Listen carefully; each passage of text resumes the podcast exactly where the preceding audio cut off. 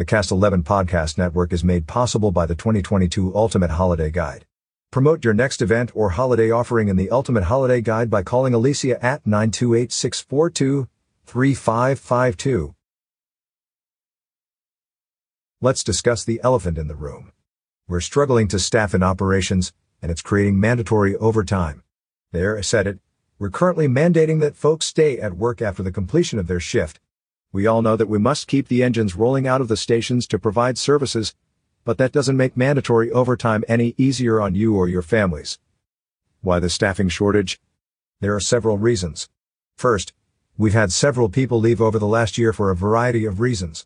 There have been some early retirements, one left to work as a contract medic, another to be a park ranger, one person left because the 24-hour shift didn't work for his family, etc. The bottom line is that we have a lot of vacant positions.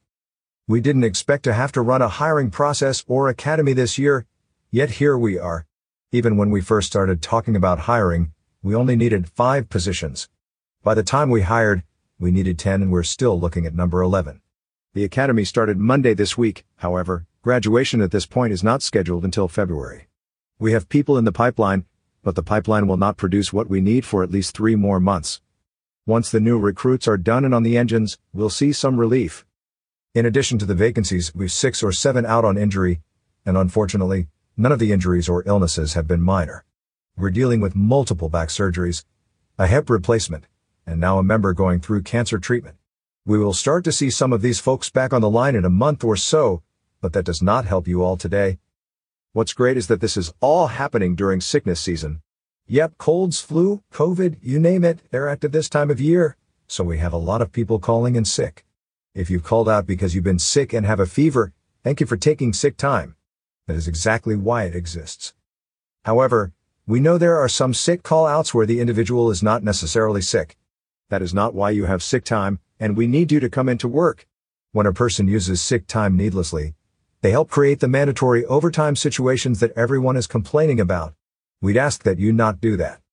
We've been discussing what steps we need to take to curb some of the mandatory holdovers. The only way to do that is to have people at work who are scheduled to be here. We may have to pull back on training leave until we get more folks back on the engines. We just turned down a two-person medic team assignment on a wildland fire because of our staffing challenges. Fortunately, we're going into the holidays, so the number of training opportunities are very limited. The downside of this is that on top of vacancies, injuries, sickness season, and frustration with mandatory overtime, we're getting into the thick of holiday season. Nobody wants mandatory overtime during the holidays. We understand the frustration and concern, but we still have to staff the engines. We've talked with Prescott FD and we do have an agreement that we can work together on staffing, if either agency has people available. This has been done in the past with some success, but both agencies are feeling the staffing pinch at the moment. There have been some questions about shutting down engine 540 and dispersing the crew. In our opinion, shutting down E540 is no different than closing a station. We do not want to close a station unless it is absolutely necessary. On occasion we do have to shut down E540 due to a lack of staffing. It doesn't happen often, but it has happened. That said, we do not mandatorily hold anyone over when we lack a full crew for E540. When the engine is taken out of service, we've typically taken the remaining crew members and put them on the rescues to help reduce some of the other strain and stress on the system. Just recently, the crew ran a shift on a rescue and acted as an ARU as well.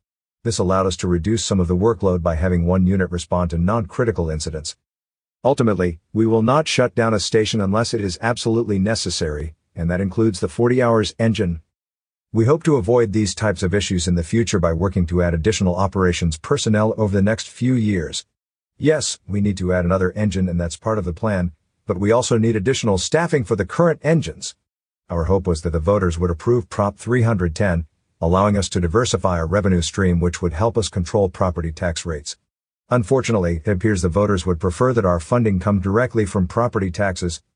To that and to increase staffing over current numbers to 38 per shift and add another engine we will have to increase the property tax rates.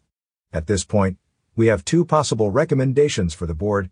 The first is to put in for a safer grant to hire 20 new firefighters. This would give us what we need to increase current staffing numbers and add an additional 24-hour engine. The grant covers partial salaries for three years so we would be able to incrementally increase our tax rate to cover the costs. If we do not receive the grant, then we would recommend increasing the rate over three years allowing us to hire five in year one, seven in year two, and eight in year three.